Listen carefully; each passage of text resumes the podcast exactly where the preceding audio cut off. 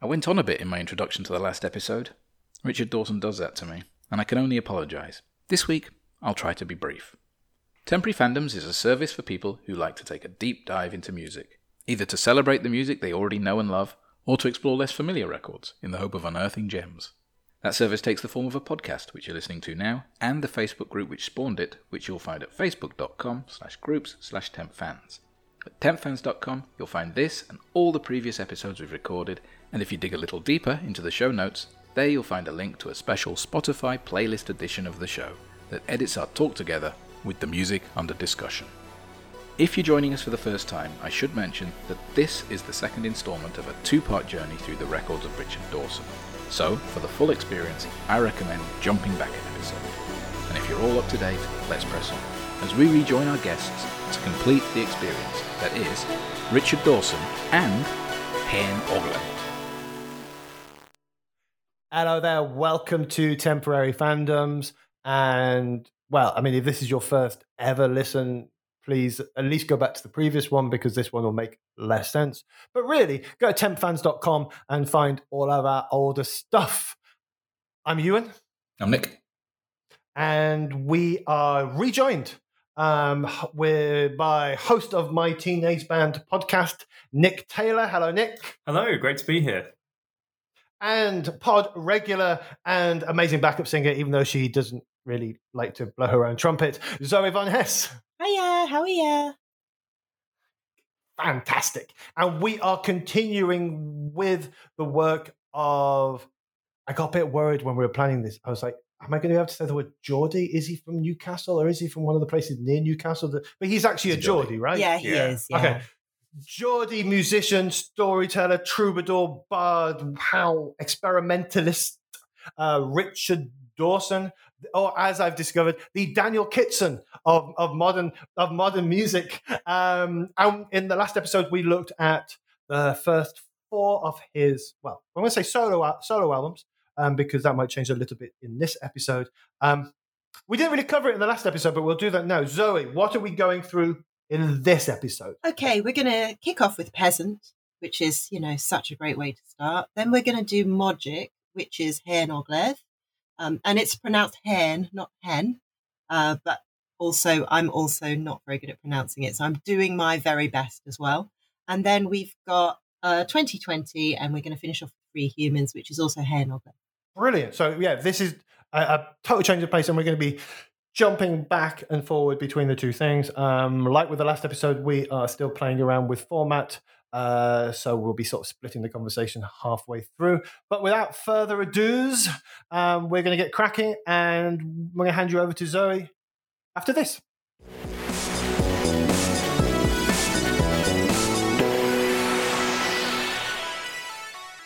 Album 5 Peasant, released in 2017 on Weird World. Ah, here we are, at the point where I feel it all comes together the songwriting, the melodies, the production, the concept. For it is a concept album, in the best possible sense. It would be very easy to call this one a modern folk album. It is and it isn't. It certainly doesn't sound like any folk album I've ever heard. This is where I start to use words like visionary and genius. Is it relevant to mention that Richard Dawson has a genetic eye condition, which means his actual vision is distorted? Peasant, an album of tales and parables set in the kingdom of Bryneich, around the 400s to the 600s. It's as quaint and quirky as it sounds, but it's so much more than just a folk horror curiosity. The fuller sound on this one is down to having a seven person chorus, along with Rhodri and his harps, plus violin from Angharad Davies. I'm certainly one of those people who's used folk as a pejorative term. So why does this get a pass? Well, because it's superficially folk, but when you get past that, you realise that it's so much more. It's a layered and intricate masterpiece of songwriting, articulating universal truths beautifully and plainly encapsulating the humanity, the struggle of people in all places at all times. And it's always just the right side of experimental to never just be folk music. A lot of people have heard this one, because it was critically acclaimed at the time by a lot of the usual tastemakers. I actually came round to Peasant much later than most. My husband played it one Sunday when we were catching up with household chores. I remember hearing Ogre and thinking, bloody hell, I can't decide if I like this or hate it. It was probably a full six to 12 months later, after the When the Sun is Dying choral refrain from Ogre went round my head for the millionth time, that I went and sought it out, and that was that. I've subsequently spent literally years obsessing over some of the songs on this album. I keep coming back to Ogre and Beggar. This record has caused arguments in our house about the best track, squabbling over the fate of the protagonist in Soldier. He dies. It's a tragedy. No, he fucking doesn't. He goes AWOL. It's hopeful. We even bought it on vinyl, even though we didn't have a record player at the time. The whole thing is just a great work of art. So, what does Richard Dawson have to say about folk music? I don't really know a great deal about folk music. I mean, I've been listening to folk music, but more from all around. I like a lot of African and Indian music. I never really listened to English folk music that much. Maybe a few years ago, Cath and Phil Tyler, hearing them, and then getting a bit interested and learning a few songs. I'm a real layman, which is funny when people ask me about folk music because I know only a tiny bit. I know much more about Indian music or experimental music, which isn't much. And then he speaks about folk being for the layman. That's when you get it eventually. You go, oh, this is alive. It's about sharing songs and there being no weight of the self, just all about being part of something larger, part of a community. The singing group at the Cumberland Arms changed my perception, just hearing all kinds of singers, from the very accomplished and I use that word very guardedly, to those who would struggle to hold a tune, but who invariably the better singers. They had amazing wobbly voices and cracks and were getting the words wrong, but that was always the most fascinating stuff to hear in those sessions, and always the most full of heart. I wonder if it's just to do with confidence. Why don't more people sing with their funny voices? It's a mystery. There's a guy who sings at the Cumberland called Joe, and he's got a really round voice like little boulders. He's got this song he wrote about how much he loves cheese. He's a real beautiful guy, very gentle but tough as well. He doesn't take any shit. He sings this song, I'm a man who loves cheese, and it's so hard to even discern the words he's mumbling so much. It's the best. So, if all this doesn't spark your curiosity, nothing will. Go on, Stick on Peasant. Check it out. It's a bop. Album 6, Mogic by Hen Ogledd, released in 2018 on Weird World. At this point, we're going to take a slight detour and take on another Richard Dawson project. After a record like Peasant, I feel we need a moment to regroup before moving on to his next album 2020.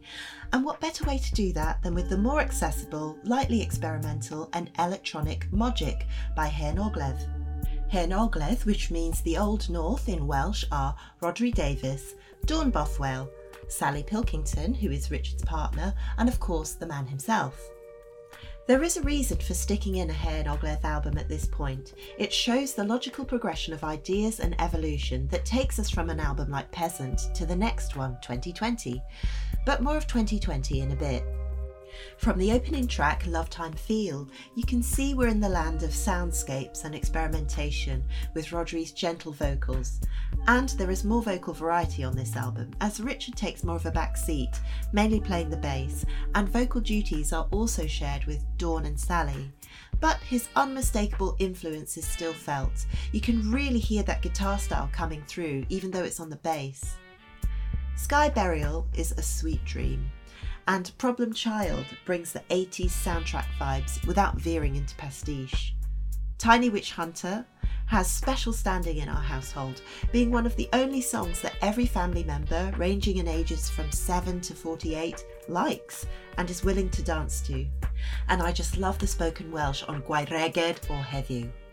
It's an album of variety, and you might find it more immediate than Richard's solo work, especially when it comes to Tiny Witch Hunter, which is a bona fide wonky pop song.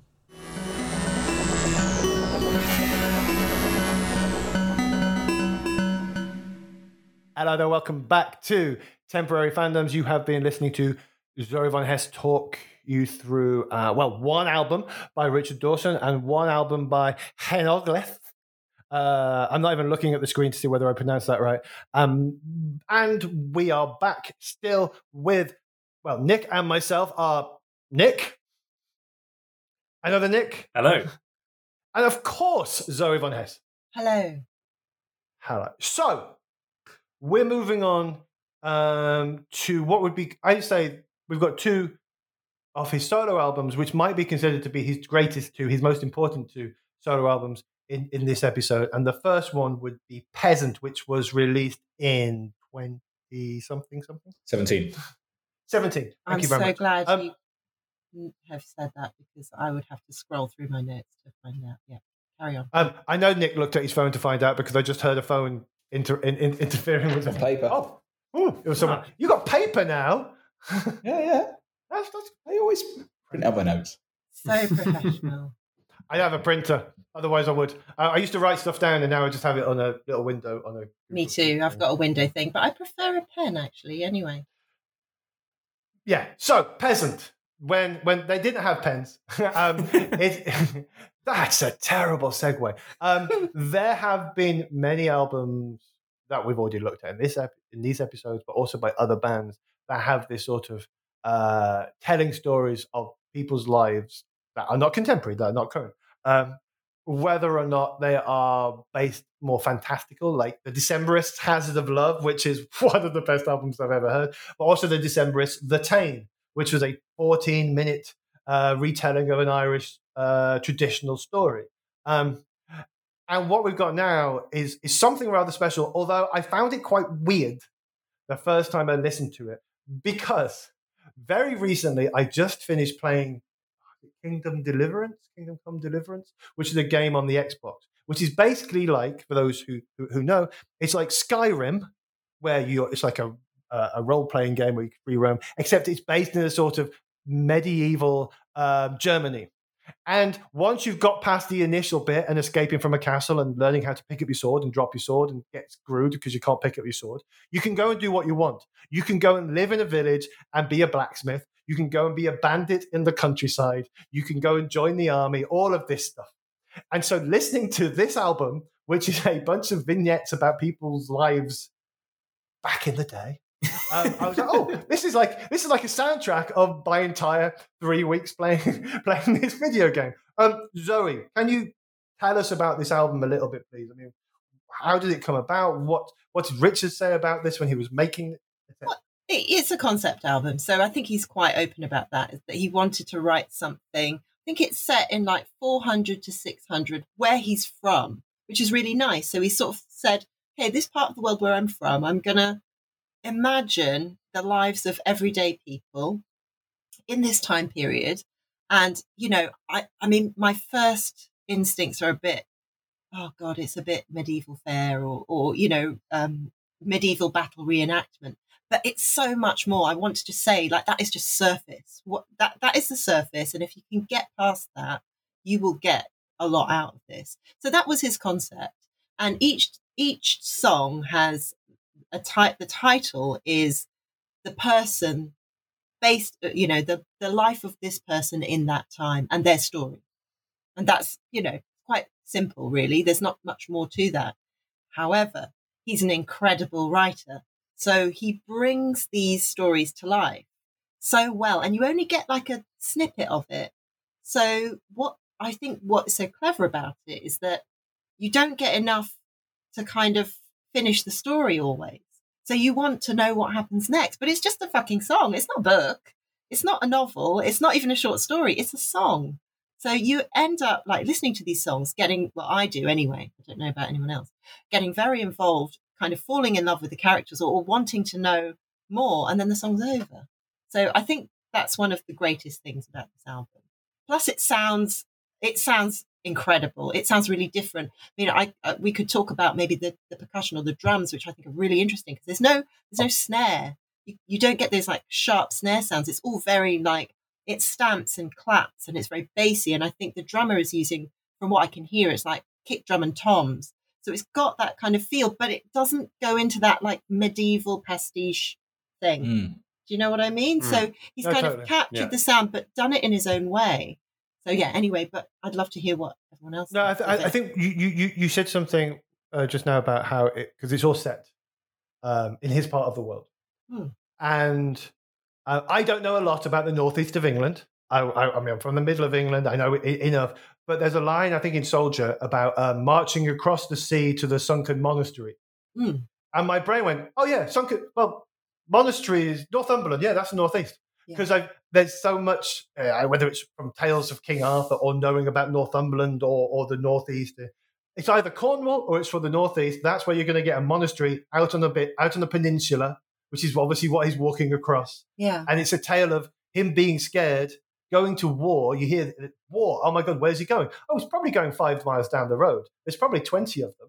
We're going to fight another twenty people uh, out on the beach uh, in a in a battle that history has forgotten about. Yeah. He's having his fears. He's having his dinner. He's having his fears. He's thinking about tomorrow, and he's also thinking, "Shit, shall we just fuck off and run off?" Yeah. Yeah, He's young. so it's- so- He's young, so, isn't yeah. he? He's incredibly young and in love, and it's beautiful. What a beautiful song! I love that song. Yeah, it's amazing. Um, it it's it's it's it's. it wouldn't be an easy sell to people. Listen to this. It's a song about peasants in the in the six hundreds um, and their lives and, Right. and the misery they went through. Yeah. Um, or is it? This is where I go. Or is it? Okay, but we'll come back to that anyway. I want I want to hear more of what everyone thinks of it before we go to the next Um, point. yeah, um, I mean, it? for for me, I picture the tone of it seemed. I've watched a lot of Terry Gilliam movies when I was growing up, and things like Jabberwocky would be how I pictured most of this. Or you know, scenes in Monty Python and the Holy Grail, the peasant scenes, Oh. the, the squalor. These bits are how I pick how, how I envisaged a lot of a lot of this. Not the actual stories Yeah. and the comedy aspect, but this is how I the setting. Uh, yeah, Now I Yeah, want Terry yeah. Gilliam and Richard Dawson to make a movie together. Can't imagine. It would end, it would end up being animated. It'd be like Terry Gilliam go, let's let's animate it, and then Fine. you'd be interviewed about something, and you'd go, uh, all lives matter, and we were like, oh, shut up. Yeah. yeah, that's true. Yeah, Oh, he's he a bit all lives matter. That. I forgot yeah. about that. Yeah. Shit. Yeah. It would take No, me no, about it, it- it 25 the years to make Matter, it was thing about- anyway. it was about um, Was it Me Too? hashtag Me Too. It was about Me Too. Yeah. Yeah. I think he's Mm. transphobic as well. So that yeah, he really weighed into help. that as well. Yeah. Brilliant. Don't wade. I've learned. I'm over forty. Don't wade into things that you're really not sure about yet. There are things I'm not sure about, and I'm really trying to grasp. Yeah, we have to learn. things here and there. yeah, we've got to learn And and I'm change. I'm not going to have an opinion on this. um, I'm going to bite my tongue and not have an opinion. Good because I don't idea. More people should Um, do that. So yeah, so let's not get Terry Gilliam involved. That's, no, let's yeah, not. okay. that's where we. Okay. we No. Sorry, Terry, you're out. Damn. Um, Nick, Nick, apart from Terry Gilliam um, being not involved in this, uh, how did Peasant hit you when you first listened to it? Because I mean, it is, as Zoe says, it's a concept album, or is it? But it. It, um, how did this hit you as a sort of picture of medieval life? Which Nicky asking? The one who was talking about Terry Gilliam. Ah. You. Well, the thing, me, okay. You want to know what I think? Well, I mean, on paper, it sounds so up its arse, doesn't it? And um, there's actually there's actually some words that, that Zoe Yeah, used in the Facebook group, um, which I, I wrote down because I loved it. You described it as uh, well. He was, you was explicitly saying it's not this. You said it's medieval cosplay whimsy. And I just, but I love that. It's just it's just such a fine like little cluster of words there. But um, yeah, I, I, I feel like I want to spend a lot of time with this album because there's so much in it that I think I haven't found yet. Like, and I, lo- I mean, um, that sounds like, a, I, I mean, I, I love it, but the stories, I, I, I kind of, I haven't got there with the stories. I haven't found my way into it. I, I'm kind of hearing it more at the kind of, I guess, the not a lyrics guy level, where you're kind of just enjoying Which like is the fine. soaring chorus of, uh, of, Yeah. of course, it works at that level Yeah. but you know you just feel like when you hear what's going on at a sort of deeper level you kind of want to get inside and explore those songs which is which is great you know it's an album that i feel like i'll you know i'll live with for a long time um, but i guess looking at it in the sort of trajectory of the albums it's like something totally comes together on this album um, even though it's it's still it's richard dawson so it's weird but it's also kind of six music friendly as well you know you can see these songs getting heavy airplay, and um, I think they did. I don't know. I don't. I don't actually listen to Six Music, but I've heard the rumors. um, you know, th- th- there's something really joyous about a lot of these songs as well, which maybe hadn't come across to the same extent in earlier records. Like uh, I think it's Shapeshifter. He's doing the kind of guitar bashing thing that he does, but in a kind of really uplifting, happy way that is quite extraordinary. I think. So yeah, I like it. uh, Is what I was Totally. trying to say. Um, yeah, Shapeshifter was one. Um, also, I, I remember one. I listened to this a lot as I was walking to the shop, uh, uh, shop and back. Um, and I think uh, was it prostitute? Um, hang on, I just need to look. Yeah, uh, there has to be more than this. Is there no reason for me to exist, but as a plaything of miscreants, malingerers, dastards, and knaves? I remember listening to that line as I was walking through the town square and go, "Oh, that's good." Oh, I like, and, but Yeah. also not the fact that it was clever, but the fact that it totally took me into into that into that scene, into that you know. Uh, it it could have been a character talking in an episode of an early episode when it was good of Game of Thrones. Uh, you know, uh, you know, it, it was it was written and not written as just a throwaway line in a song that rhymes. It was written as this mini. This You know what? I, I'm pretty sure we had a discussion during the fall where um, I mentioned a lyric that used the word knaves and confidently stated that no one else ever used the word knaves in a pop song. So, So is you- correct? There you you stand corrected, Yeah. exactly. Thank you, Mr. Dawson. Mm. It would be him, though, wouldn't it? Yeah. yeah, yeah, yeah, yeah. Oh, for sure. I, I also, I also think that Decemberists have as well. I, I do really? think No, that there's a long history of of- knaves in pop. Almost definitely. I think. Hazards yeah. of Love definitely has, definitely has Ah. Nave in. Let's do a special Um, spin off episode on the word knaves in pop. Yeah. That could be our bonus episode. Um, Nick, t- teenage Nick. Um, as, Oh, I wish. so, I mean, I'm, I think I'm the only one who came to all of this new and afresh. You knew Richard Dawson before uh, we started putting together this. Where did you come in?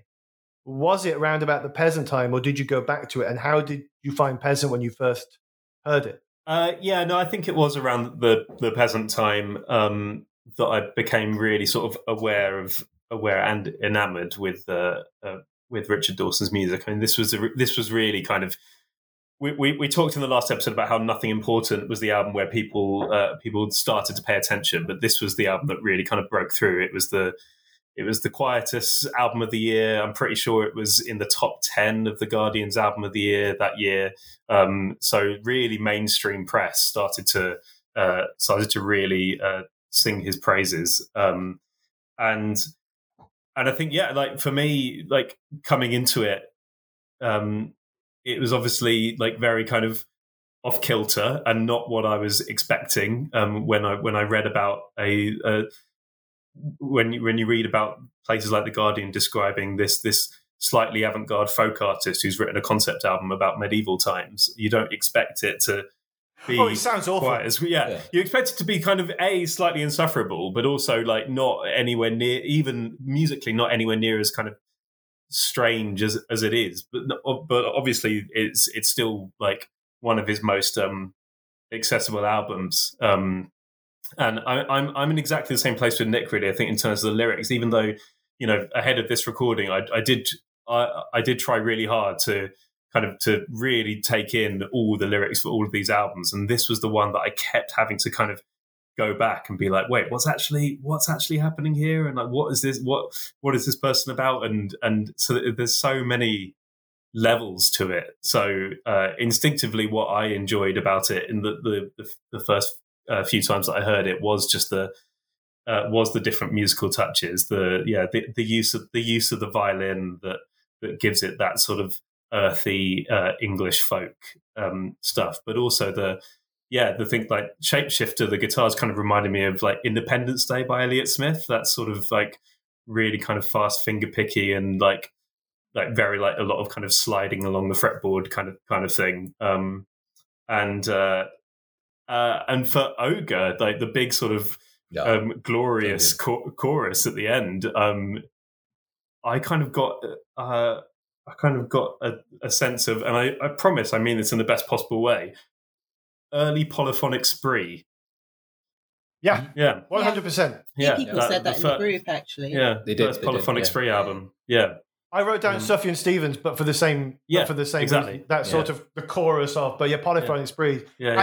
and and I love polyphonic sprees. So please too. don't apologise for using it because I think they're amazing. I, I'd, I'd never know how much of a joke they're considered these days, but uh, like, yeah, I was always a big fan. But I think it's a good thing because there's also, in a weird concept of polyphonic spree, there are some amazing catchy tunes and catchy moments, Mm. which is what we're getting from Richard at this point. And I think it's interesting that the two of you have talked about how lyrically it's hard to get into the story from first listen. But I think it's because because it's first person and he's talking first person. And he, I think he improves on this storytelling in, in, a, in a later album. But I think because he's telling first person, first, per- I don't say, I'm Ewan, I'm a teacher in of English. I bet No, you do. I, I, no, does I might be thinking, oh my God, ah, Fabio's really struggling. Why is he struggling? That those are the words that's going through my head. Not this class is a nightmare. Uh, I can't. yeah, I'm not expressing the full story. Um, the thoughts are coming out as a stream of consciousness as they're happening. And I think a lot of the sto- lot of the little stories in these songs are coming out that way. That you have to piece it together, Mm. and then you feel slightly slightly proud of yourself because you, you pieced it together. Zoe, So I, I, I also have to say that this me getting into Richard Dawson is probably the result of this album, and I didn't get into this album the first time I heard it. So maybe Mm. I'm thinking that I might be more similar to the Nicks than I might think, because now obviously I'm fully on board. But I remember my husband playing it. I remember the first time I heard this because we don't really listen to a lot of music like this in our house. It's all very dance music based or electronic, or we listen to what people call world music. So I'm listening to music from like India, Africa, whatever. So, and very little guitar music or indie, like ever. So I remember this really clearly. And I didn't, I was like quite proud. I didn't want to ask my husband what it was because you know, you know, sometimes there's a little bit of competition as to who's going to find the next most interesting bit of music. And I remember hearing Ogre and I also remember thinking, like, I don't know if I love this or hate this. Do you know what I mean? Like, I could sense, I, I felt that I, if if I, if I was being uncharitable, I might go the side of like, this is wanky, this is just too much. But it got me, and so six months later, when I'm still in my head going, when the sun, I'm going, hang on, I've got, to, I've got to go and find this song, and I've got to go and like work out what this is about. And th- at that point, that was when I went, oh my God, this is amazing. And of course, I had to go to my husband. Oh, yeah, you were right. Really, really good. Sorry after about that. six months, of, yeah, after like six months of going, yeah, yeah, what, whatever. So yeah, but, Well, well done for holding out for six months, though. yeah, it was. him It, sweat. I swear to God, it, it would have been six months. I, I have very close friends whom I who they'll try and recommend something like something classic, you know, like uh, whatever, and I'll be very dismissive. And they know that maybe five years later, I will send them a message going, "You're right, early Bob Dylan is good." Yeah. Yeah, uh, No, yeah, you're and wrong, I- but I- yeah. I take years. I take years before I get. I'm still not sold. I'm, Craig, if you're listening, I'm still not sold on Neil Young. Mhm. Oh, bless. But it's why I'm still holding out hope for Tago Okay. Mago. that Tago might Mago. happen one day. Whatever. so the other thing I want to come back to is what we were saying when, or is it? Okay, so yeah, it's a concept album, and it's supposedly about people's lives, you know, far removed from ours, and uh, we're we're meant to sort of in, enter into their world and sort of understand what it was like for people, you know, unimaginable sort of time before us. But then once you start to listen to the stories and listen to the lyrics, you realize that these people are just the same as us. And you could apply a lot of their situations to things that we experience. For example, I think it's in Prostitute when they talk about how can it be that a child can be sold, whatever. And we, you know, we're we're so superior in our kind of in our idea of our, the progress of our civilization, and this shit's happening now. It, nothing has changed, and it's the same. And I think Ogre is very much written in the sense of something really bad is happening in that village and it's taking you know i mean the story of uh, if you actually read the lyrics it's an incredible description of you know uh, something in the village taking the children and murdering them it's so Mm. gruesome and brilliant and eerie and evocative and obviously they're blaming something supernatural something other something other than them. It's got to be something else, somebody who doesn't belong. When actually the reality is, and we all know from our modern perspective that it's probably someone in their community that is doing Yeah. these evil, terrible things. And so once again, these are like parables. They're they're they're illustrations of how we always other people and make them the boogeyman or the bad guy when the reality is is that we're all capable of evil and murder and, and so on and so forth. And Yeah. and I Sign- think there's another one. And soldier, you know, there are still Soldier, people, yeah.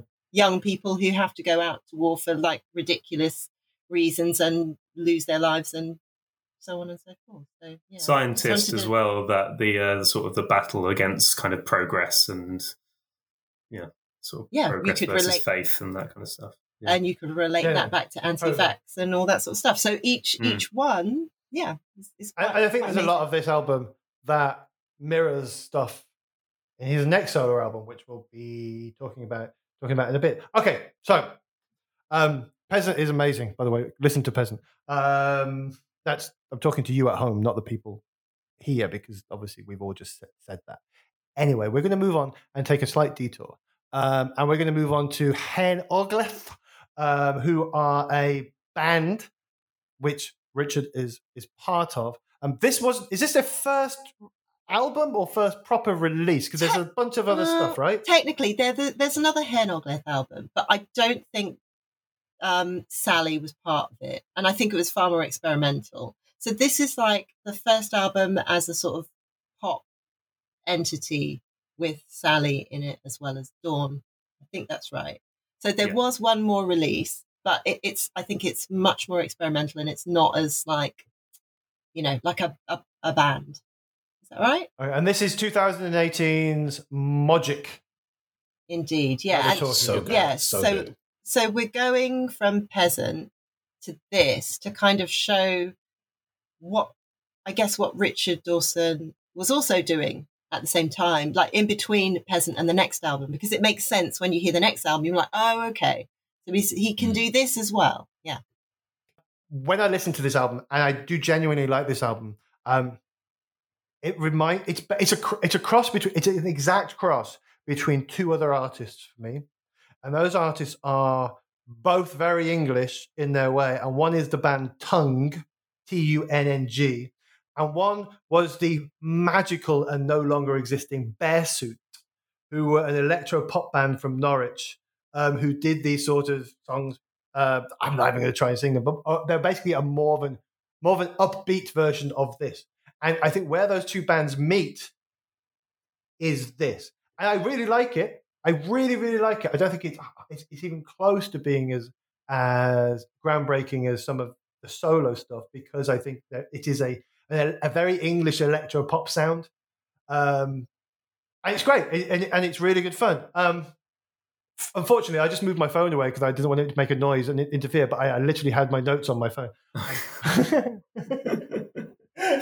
um, but I will say, "Tiny Witch Hunter" is a great song. It's amazing. It's a really, really, Yeah. really good song. Um, I will say that I fucking hate saxophone sometimes. Oh, and bless it did, you. It did sort of jar a little bit for me. But if you like Tunng, if you loved Bearsuit, who I think now they split and one's called Lady Di and one of the bands is called Mega Emotion, um, Norwich's finest, apart from Violet Violet, who have been on the show. Um, it, it is there. It perfectly. It's a very English electro pop, um, downbeat but upbeat, lovely little thing. I mean, I think it's lovely. I think it's nice. Um, because I like those two things. That's why I like this. It doesn't break any ground. For, uh, I'm, I'm being given looks from from from Nick. Nick, our Nick. Okay. Well, no, no. I mean, love this. I You do- I know you love I this, so- really, really like this album. Um, I, I kind of. This was the one album I knew before we did the original Richard Dawson immersion. So I'd kind of I'd spent time with this album without really, and, and I kind of had some sense that they were maybe like a super group of sorts. I think I'd read a little bit about them, but didn't really know anything about where the disparate parts had come from. Still don't really, apart from Richard Dawson, if I'm honest. But um, it's just, I I think taken next to Richard Dawson, it's just such a. It's lovely to hear him do it seems weird to describe it as pure pop, but it kind of is. It's it's it's it's got the weird shit going on. Like you know, I mean, Tiny Witch Hunter is such a good song. yeah. Um, Yes, but there's a. But then you've got tracks like "Welcome to Hell," which is just, is insane, almost like um, I don't know, electro pop thrash metal. it's bizarre, but I love it. I, re- I, I like the whole. It's the vibe of the album as a whole. Something about it really speaks to me. Um, it's obviously in a way that's different to the Richard Dawson albums, but it feels like a companion piece. It works together with those for me. It's fun. Yeah. It's Mm. Richard It is Dawson fun. Yeah, it's having a really laugh. fun. Yeah, I like yeah, that. it's really fun. No, one hundred percent. Um, other Nick, I don't have a seamless segue between the two of you. So other Nick, Yeah, uh, I um, yeah, I I agree. Um, I think um, I really I really enjoyed the moments that, as well as Tiny Witch Hunter, I enjoyed the moments that were proper kind of a bit more kind of post punk like uh, tracks like Problem Child, um, and then I mean uh, the gorgeous final track, um, Etheldreda, I think is the I don't know if I'm saying that right, but um, just this yeah this really kind of ethereal uh, this really ethereal piece that just sort of that has a really kind of doesn't really resolve itself as well, and it's just really, and it really kind of like leaves you wanting more. Um, in a weird way, it kind of reminded me of the very first uh, Gorillaz album. To talk about another like super group, like the more kind of the the sort of dubby moments of that of of that album. Um, and just and, and a sense and a sense of an artist who's really well who's really well known for one thing, kind of trying to kind of find like find his find his feet in in something that's a bit more that's a bit more freeing, um, but also allows you to that, uh, that's allowing him to jump from genre to genre kind of seamlessly. Um, and um, yeah, I think it's really strong. I mean, we'll get onto it later. I preferred I prefer the second Ogledd album. Um, we'll, we'll, we'll talk about that later. But I do, but I I really like Mogic. I think it's great, really great fun. yeah, I think it is fun though. Um, uh, I don't. I, I think it's because there are. I think, like I said, it's a very there's a very English electro, not even just electro pop. I think electro funk pop, no folk folk pop. There's an electro folk pop sound that I've heard in various different places. Um, this follows that tradition quite nicely, um, and it's it's a great album. It just doesn't it like I said, it doesn't break any any boundaries for me. But maybe maybe between Peasant and the next Richard Dawson album, we needed this palette Hmm. cleanser sort of uh, thing as a break. Zoe, Um, yeah, I also wanted to mention the use of, well, not the use of, but the um, the regional accents that people are singing Yes. in with, Mm. with, obviously with Richard himself. He's always done that. Well, he hasn't always done that, not on the first album, but he's obviously found that that works better, which it definitely does. Um, I mean, why do people sing in an American accent? Like, you know, you hear people talk and then you hear them sing, you're like, what the hell? Why?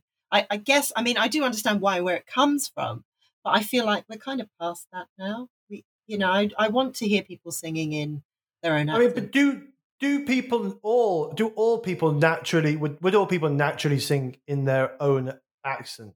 Um, I- or does it depend on the style of music? I mean, I'm from the West Midlands, and the bands I listened to when I was growing up would have been the Wonder Stuff, Pop Will Eat Itself, and Ned's Atomic Dustbin. Pop Eat Itself, I could hear the West Midlands accent. The Wonder Stuff, which were more songy songs, it just sounded like a a standard person singing. You know, like I think sometimes, like, is there much difference between some Scottish bands who don't particularly sound Scottish and the Proclaimers? Have one of them chosen to up, Scottish up their, their sound, or have one chosen to soften the sound? Or sometimes I think it is accidental. You know, well, they're saying that Arctic Monkeys did sound a lot more Yorkshire before they moved to America. So yeah. yeah, any, anyway, sorry. No, on the accent, I, I, I was going to comment a lot on on the next album, I think, because I kept find my, finding myself saying things, and it's a bit of a spoiler for after the break. Say things like "be a blocker." Uh, I was going, oh, brilliant! That's lovely. Oh. Uh, Yeah. I'm really sorry for anybody from the northeast. Um, feel free. I'm from Wolverhampton. Like, I mean, come on, my accent's usually terrible. So yeah, there's quite as well as the regional accents on this. There's quite a Welsh influence too because of Rhodri, um, and some of and that will come up again in Free Humans. That some of the titles are actually Welsh words, and of course, Hen Ogledd means the Old North, and there is a connection between the people in the North and and people in Wales. Um, and I think uh, Richard has talked about this, is that he feels that you know he's worked with Rhodri and there's a kindred spirit. And I think even in Problem Child, it's like one of the lyrics is like they're dry. I can't remember exactly what it says, but I can see Wales. So to me, mm. like this, for me, it's very, it's kind of personal because I'm from Wales. I was born in Wales. My dad was Welsh, and you know, I grew up with big burly men belting out songs. And I think there's something in in Richard Dawson that makes me kind of is familiar. It's incredibly familiar, and I I love those regional areas that I feel like you know sometimes the music scene is very London centric, and it's very much kind of not looking down on people from you know I think Manchester is an exception. They've got their own scene, and of course Liverpool with the Beatles, but these these accents hearing them it just brings me joy and i love that uh, Rhodri he sings a bit on this and he says earworm instead of earworm, which I just yeah, I just yeah. love it. And it, it really there's something really fun, really lovely, but kind of like they're they're doing something different there. You know, and we've got of course we've got electric harp. I mean, how many pop records have got electric harp on them? Not many, I'd say. So they're really, you know, even though it's light and fun, they're doing other things. And you of course you can hear the Richard Dawson influence because he's playing the bass and you can hear his guitar inflections or whatever you call them. I don't know yeah, the technical totally. term.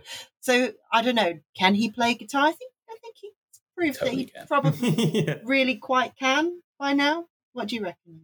Can he uh, play? Can he play guitar? Yeah, yeah. I mean, uh, my, my my question before was that was my initial thought when I was first hearing it. Is oh, like you know, like I, I made a reference briefly to Daniel Johnston. There's moments in the early stuff. I'm like, is he?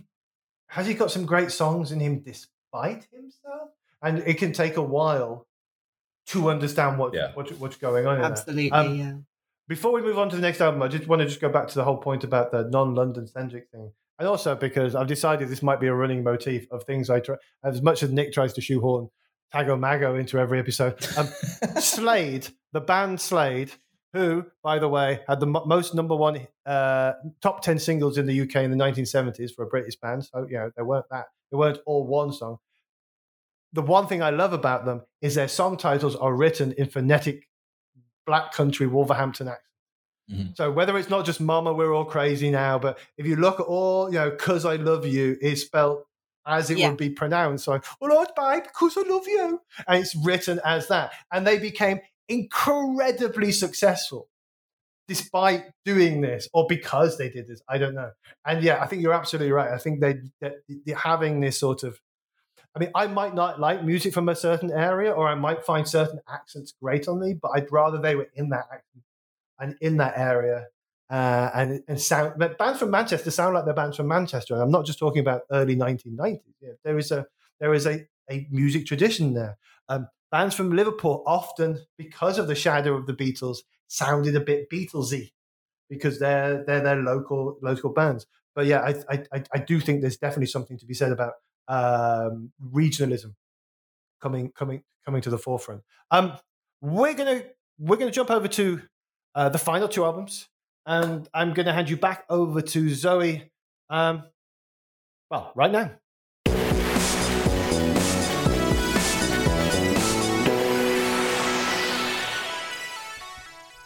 Album 7, 2020, released in 2019 on Domino. Richard says 2020 isn't political, it's personal. It's linked to Peasant. Maybe it's the same record, and maybe the next one will be the same again. This record, the follow up to Peasant, might not be what you expect. 2020 was released in 2019 and presumably was written before that.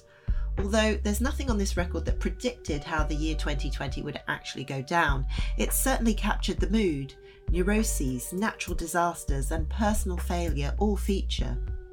I'm reliably told that this album was played a lot on BBC Six, so if you're based in the UK, you may well have heard tracks from this. Trust me when I say that it works best as a complete listen. It's a proper album. An album with a great song about football. No, really, I mean it. A song about a pub flooding, again. With Heart Emoji, we get the world's best song about stepping on a slug in the kitchen in the middle of the night, possibly the most British thing ever committed to record. Aside from that, there are riffs and hooks and sing along choruses.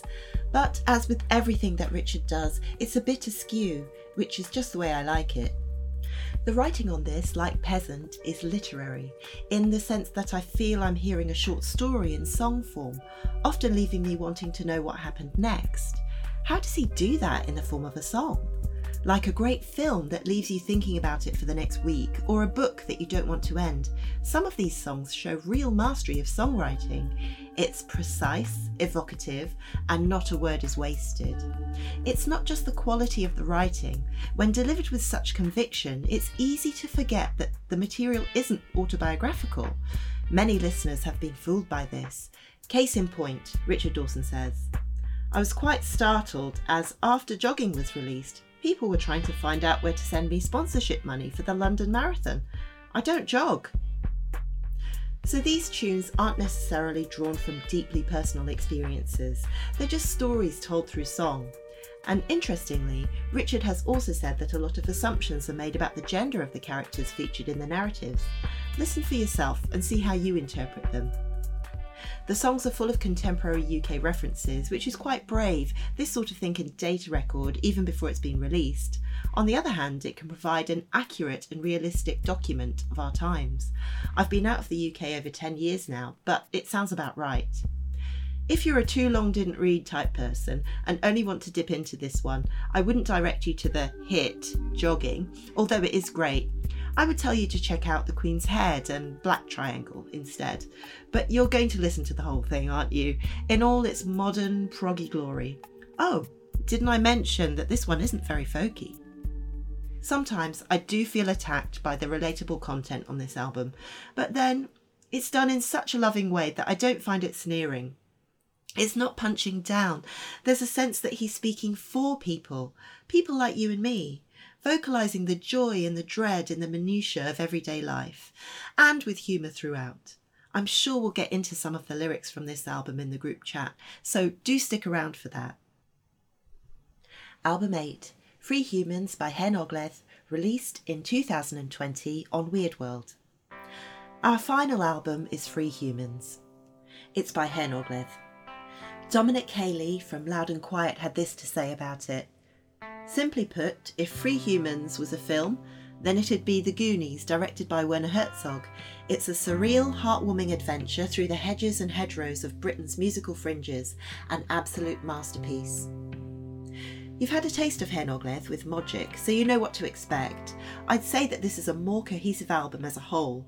There's no Tiny Witch Hunter, but there is Trouble, Earworm, Kibran Gospel Gossip, Time Party, and Space Golf, delivering solid pop quirk. This is a party I'd like to go to. Remember parties? I love Mogic and Free Humans, but while Mogic is wistful and amorphous, almost, Free Humans is concentrated and solid. Both are excellent. Always conscious, self aware, and devoted to the song, woven through all of the albums we've covered is a sense of giving, a creative generosity, if you like. Richard Dawson doesn't seem content with being adequate, but doesn't reject the power of good pop music either. I trust you have opened yourself up to receiving the gifts on offer. He's quite the artist, and time will tell if he's recognised as such outside of the fringes where he attracts people like me, and hopefully you.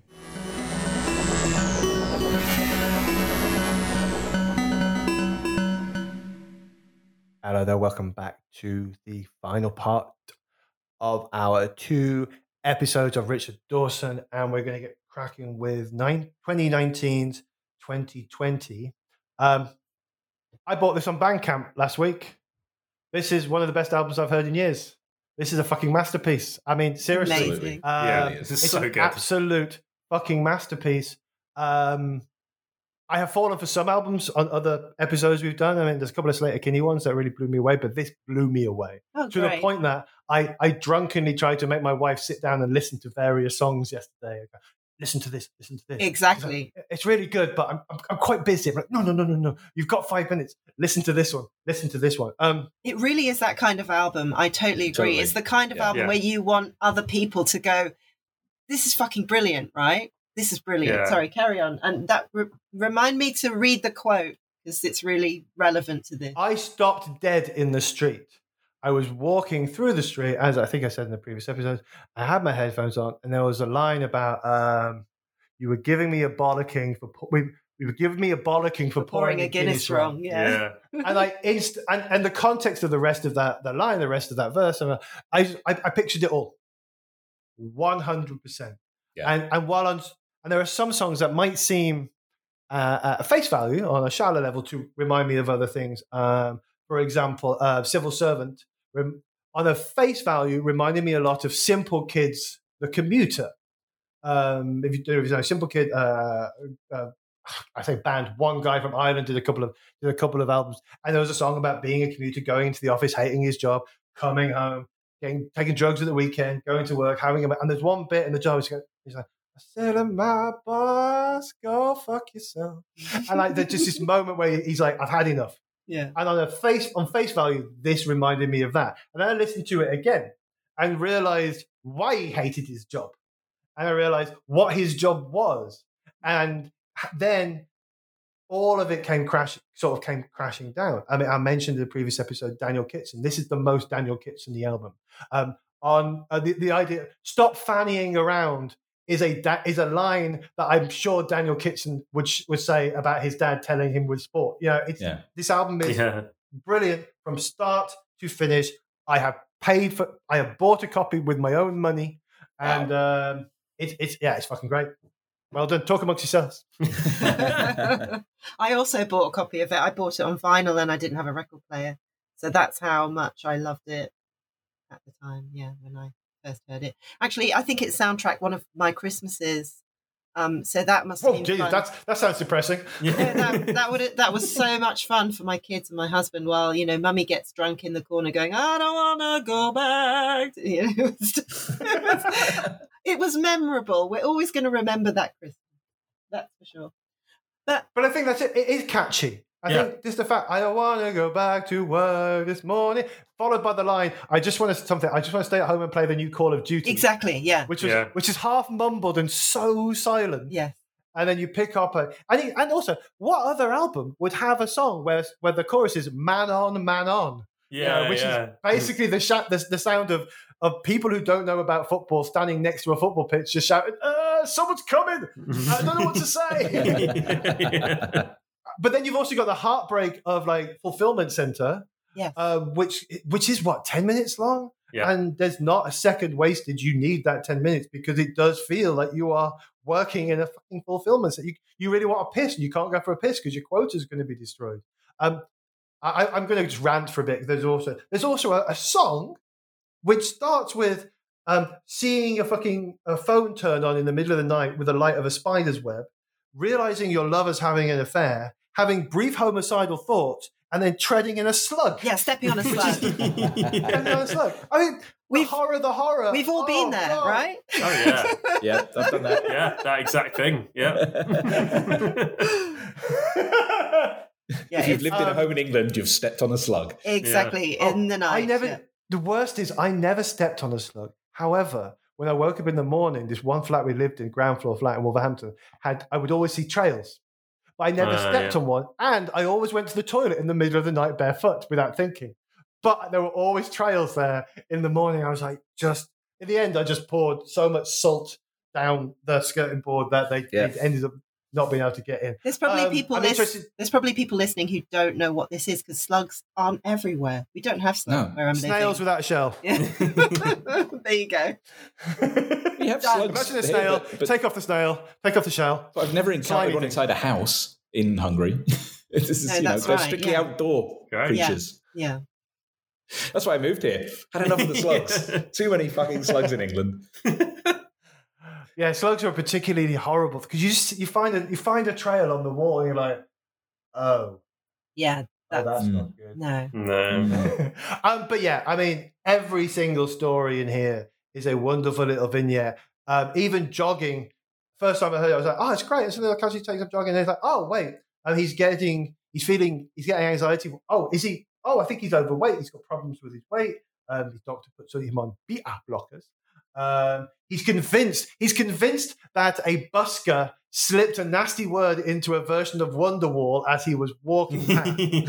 but then it segues into this sort of he, he start he realizes he's also singing about how people are a bit shitty around there these days and everyone's a bit angry and sour and also the plight of the local uh, Kurdish Kurdish family Yeah. Mm. and you realize it all comes together in one story I was Yeah. like well done Yeah. mate Mad. I, I, I And the thing- last week was the first time I heard it so it's Yeah. brilliant But I mean, I guess we were talking about like with, with peasant and sort of getting to this, this, the sort of stories do slowly reveal themselves to you. So first listen, they're just you know the songs are great just in their own right without you necessarily picking up all the detail. But the more you listen, eh, eh, I just pick up different things in every song every time, and and it's so Yeah. rich. Such a good album.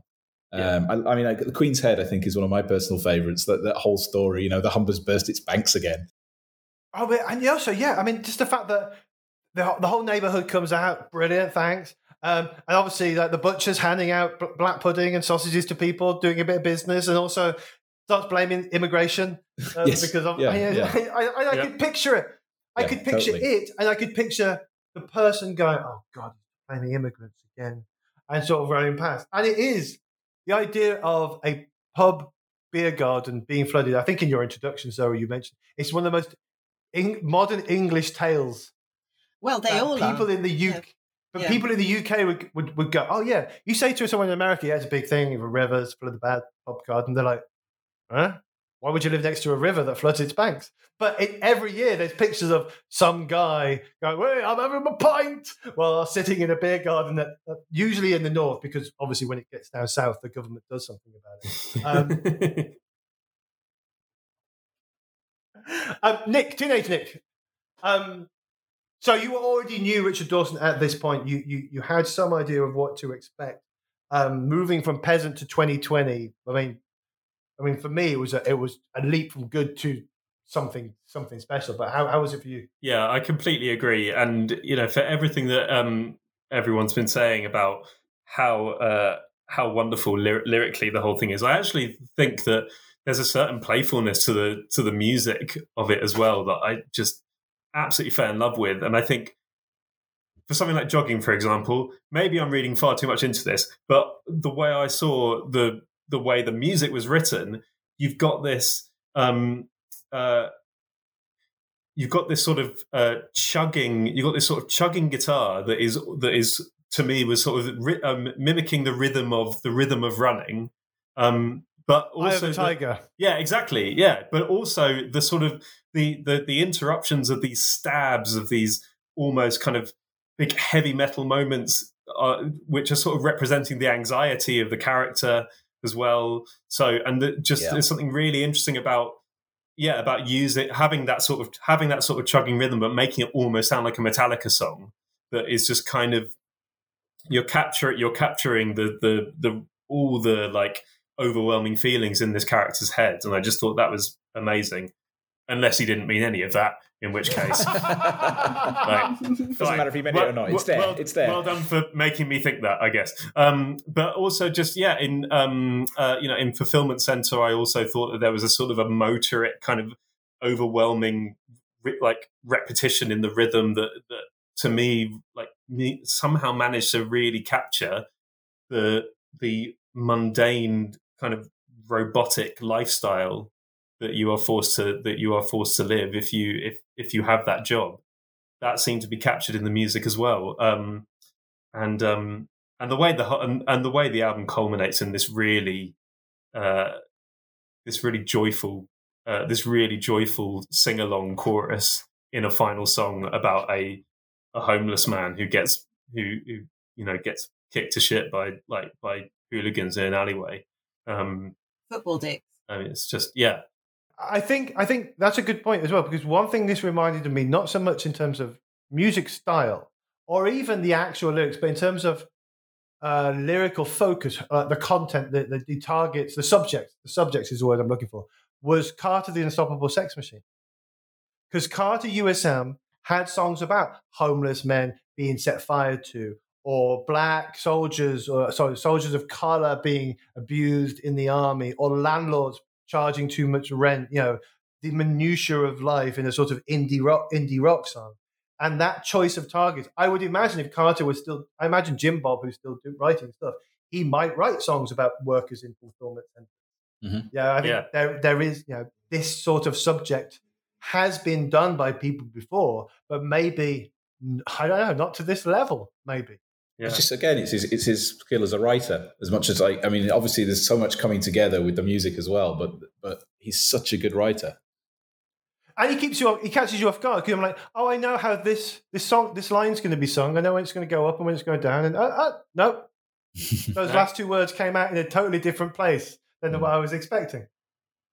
yeah he's he's always unpredictable in that sense and i i think like i'm trying to remember when we sort of had this in the group there's a lot going on for me at that time it was quite intense um but i remember this album and people kind of dismissing it as being like a sort of amdram musical type thing and i i think yeah and i think on the surface Yeah. you well no well you know if that's what they hear then that's what they hear but to me it's just really great art and um, I think he's done that deliberately. He's trying to cloak these incredibly like difficult subjects because you know it, it's layered. It's it, it's it's thing after thing after thing. So let's the Queen's Head, which I absolutely love. You know, it's a family, and and the reason why they're not in their pub is that one of their parents has got dementia. Now, as a middle-aged person, Oh, that bit. I can Oh. totally relate to that. Like the Maltesers go on the floor and they can't explain why they've got to go because the mum is in the later stage, stages of dementia and can't understand. And it's like, how do you pack all of that into a pop song? You know, it's Yeah, incredible. it's just one line. Yeah. and that's just little one line, isn't exactly. Yeah. And and so he's making great art and he's packaged it in this thing that's very radio friendly. And you know literally people singing along like like uh, Nick too said you know people singing this sing along chorus about a homeless person.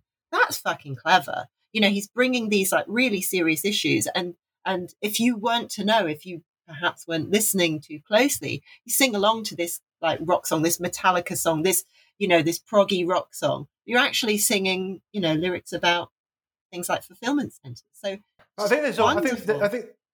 I think there's all. I mean, even if you go into a sort of big, a lot of people uh, uh, uh, have created sing-along moments that have been adopted by people not knowing what they're about. Hmm. Uh, Bruce Springsteen, born in the USA, would be one example, or Underworld's born Slippy. You know, the amount of people drinking go, oh, I like vodka, you know, or lager, lager, lager, lager. But, Yeah. yeah, it's- no, it's it's not about that. Um, but yeah, I, I think I mean I think that's it. There's there's these amazing little pop moments in there.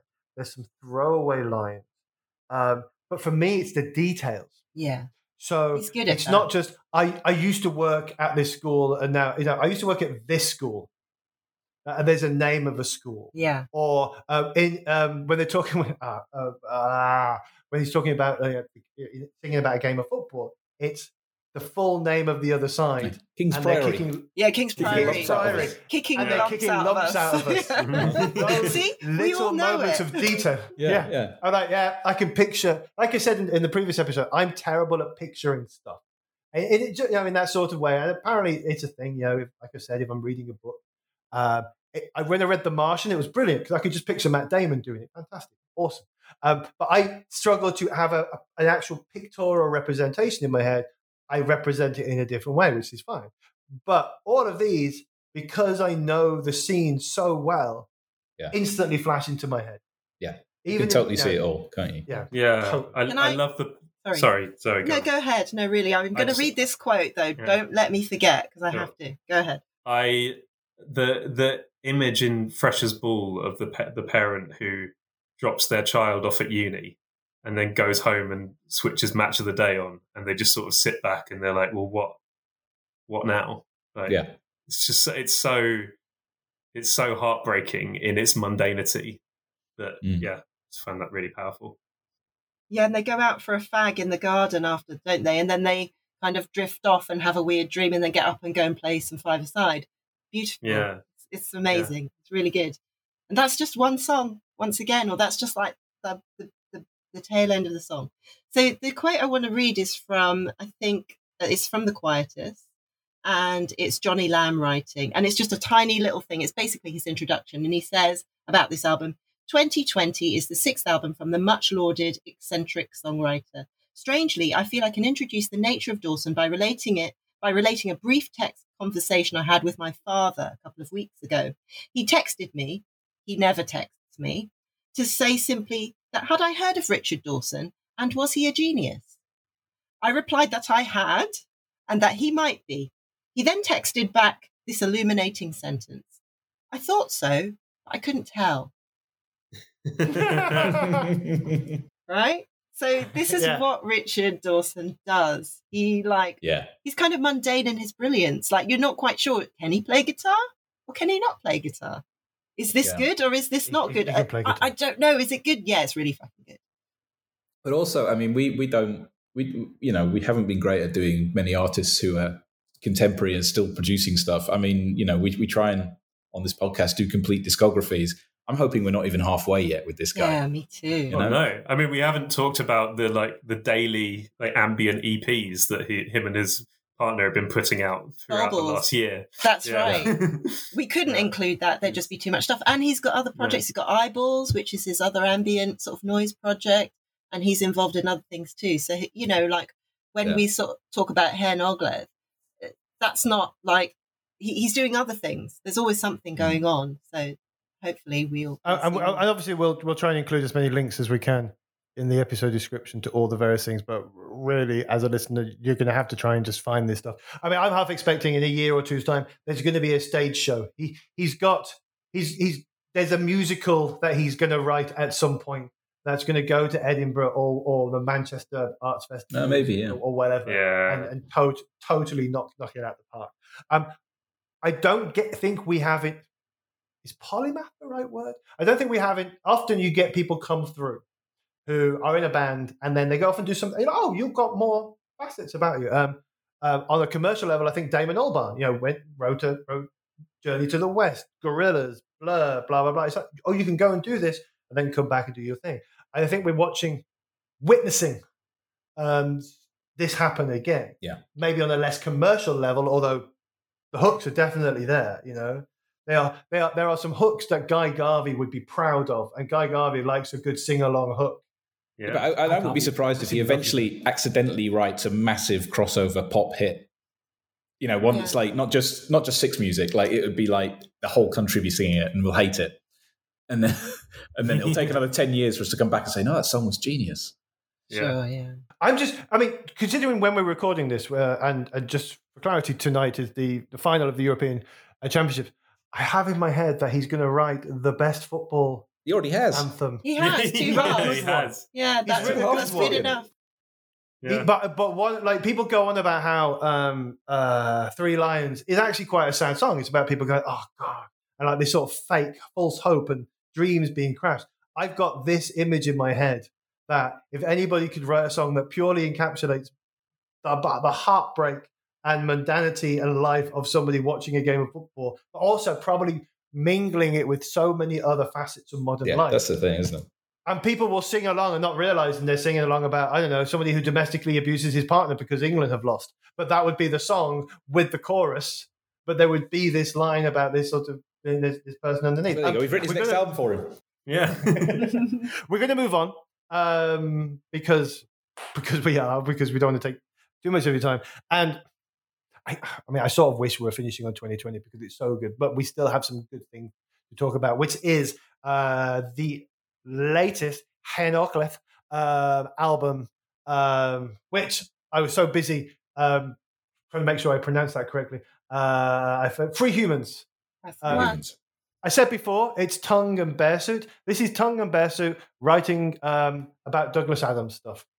Basically, there's there's Douglas Adamsy bits. There's there's sci-fi comedy in here. There's sci-fi drama. There's there's there's big problems with the world. There's little problems with the world. All wrapped up in this lovely electronica folk pop thing.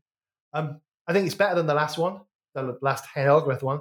Um, I still think it, it it's it's nothing compared to 2020. But as a as a nice little it's one of those bands I would go, oh yeah, yeah, I'll, I'll put that in my thing, and I'll, I'll come back to it every so often. I'll put it in my little playlist with, you know, with some other stuff that sort of kicks around. Uh, Zoe, Yes. free, free human or free humans? Free Humans. humans. I, I like this. Free humans. I really like this one. Um, I just realised it- it's earworm on this one, not on. Yes, it is. It is. It is, yeah. I got confused. confused. 'cause, Yeah. Like I was thinking about Mogic, but yeah, I think this one is more cohesive. Maybe because it's another concept album about sort of it's kind of like space pop, isn't it? And it's futuristic. Um, I love Mogic, but I think this one works better as an album because it seems to be thematically stronger and it hasn't got Tiny Witch Hunter on it, but it's got lots of really great tracks on it too. So it's got Is this um, this is one with trouble? yeah, With- trouble, Yeah. yeah, with a capital Yeah. T, yeah, Yeah, and you I'm an Yerwa. absolute it- sucker for a pop song that may or may not be about a cat. That's going to win me over. um, but, but I think that's it. I mean, like, there is the sci-fi stuff, but even like uh, the the, the lines of platinum club for psychopaths, draining the tank with dirty maths, plundering all to gild a few. You built your ships and up you flew, you flew. Infinity Pool on Ganymede, uh, uh, space golf. Um, the idea of like these different arcs traveling out of a doomed planet is straight from Hitchhiker's Guide to the Galaxy, and this idea that there's the rich one who have taken everything is again straight from Hitchhiker's Guide to the Galaxy. And I just think it, I just think it, it's, it's spot on. I think it's really earworm. By the way, first time I heard it, I know that because there was an accent. I was standing in the shop and I was like, yeah, yeah, yeah. Did he just sing Ewan? Calling your name. No, no, no. no. but yeah, yeah, it, it, it's great. It's catchy. It's lovely. It's great pop. Yeah, great pop. It's great pop. Yeah, fun pop. Mm. Love it. Um, Old Nick. Well, uh, I mean, I, I didn't want it straight away as much as to Mogic. For a long time, I was convinced Mogic was the better album. Um, but because I knew Mogic so well, I've put more time into listening to Free Humans over the last week. I think also just because it's very long. Is it a double album on, on vinyl, I guess? Um, it's about, it's over an hour. It's like 14 Um, tracks, isn't it? Yeah, it's like, Yeah, Yeah, 14. It's like 80 minutes. so I found that quite a few times I started it and then get to the end. So I realized, like, um, just a few days ago, I hadn't really listened to the end very much. And then I think I, I, I had one of those moments yesterday where I just suddenly like thought, "Oh wow, this is this is amazing," and um, it was the so oh yeah, it's one with a Welsh title. I don't know where to go with BWG. I think they, they shout it in Oh, the song, um, say "Begonod." Yeah, that's it. Bugannog. Begonod.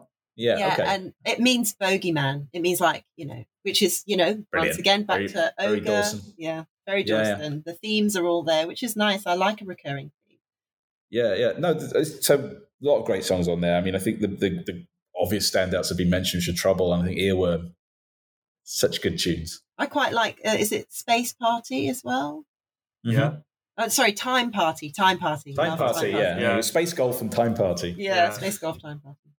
I really like um, Loch Ness Monsters song as well, um, Yes, which has this yeah. kind of driving beat that reminded me a little bit of uh, the uh, the the uh, Batida music, which is uh, that sort, which is a, a, a type of uh, like electronic dance music um, popular in Lisbon. Um, that's Okay. it, it, which has a lot of uh, kind of African uh, uh, influences. Um, so yeah, that's what that kind of beat reminded me of. I thought it was yeah, Um, I think I think right very now cool. Zoe's going electronic music, European, African influences. Send me the link.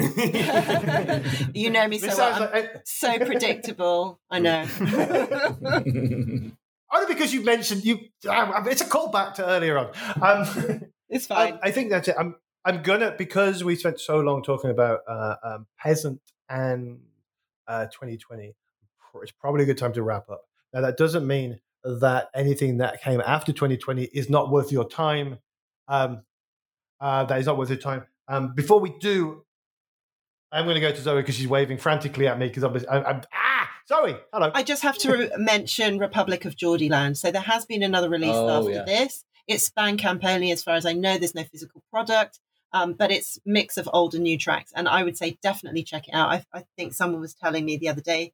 I don't think it was Ben Appleby. Ben Appleby is my. I have to give a shout out to him because he is my fellow uh, Richard Dawson enthusiast. And like, if we get together together at a party, we basically do what we just did about 2020 and peasant and like spit in each other's faces getting so excited about the songs oh, I so I thought you were going to say that you, you you hijack the Spotify playlist and everybody goes, "What the fuck is this?" We're not- we're not that brave but definitely um check out republic of geordieland because i think there are tracks on there that you Right. will love we just didn't include it because you can't buy it as a product in that No, way. no, absolutely. And we- we are going to include links to Bandcamp. Go and you know particularly if there's a Bandcamp Friday. I mean, that that's really when you buy it, then the artists actually get like but the, the, all the money rather than most of the money. Um, Right. Okay, we have spent two episodes um, looking through the solo work of Richard Dawson and his spin off band Hen Ogledd. Um, and hopefully, you have stuck with us and been more than rewarded, um, particularly with 2020, because if that's not your favorite album of the last two days, then I don't really know who you are. Um, thank you ever so much, Zoe, for all your hard work and passion and dedication. And welcome back to the pod. Thank you so much. I love him so much. So it's been such a great opportunity to talk Richard Dawson for hours. Thank you. Um, Nick of My Teenage Band, it's, it's myteenageband.com, right? There's not a That's fancy right. you there. Yeah. myteenageband.com. Um, he's had some great guests uh, on talking about, well, their teenage band from uh, Mark Kermode to the Radio 6 DJ guy whose brain has just gone from Shaun Keaveny. Keaveny. Keaveny. The worst thing is, my brain was going, yeah, and he's from, I know where he's from. He's from the same place my mate's from, and he's the guy, and he's got the same accent. Couldn't remember the name. Great. Uh, I'll leave all that in. And obviously, hey Nick, thanks. Oh, Nick. yeah. Cheers. Bye. See, I'm off see for a lie down now. Yeah, me too. Yeah. Bye.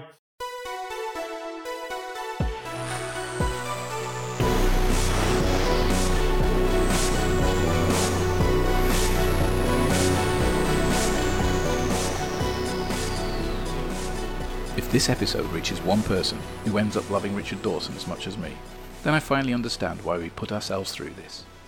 I don't think I'm prone to hyperbole, but I do think he's one of the finest artists working in the UK today. It just remains for me to thank our guests.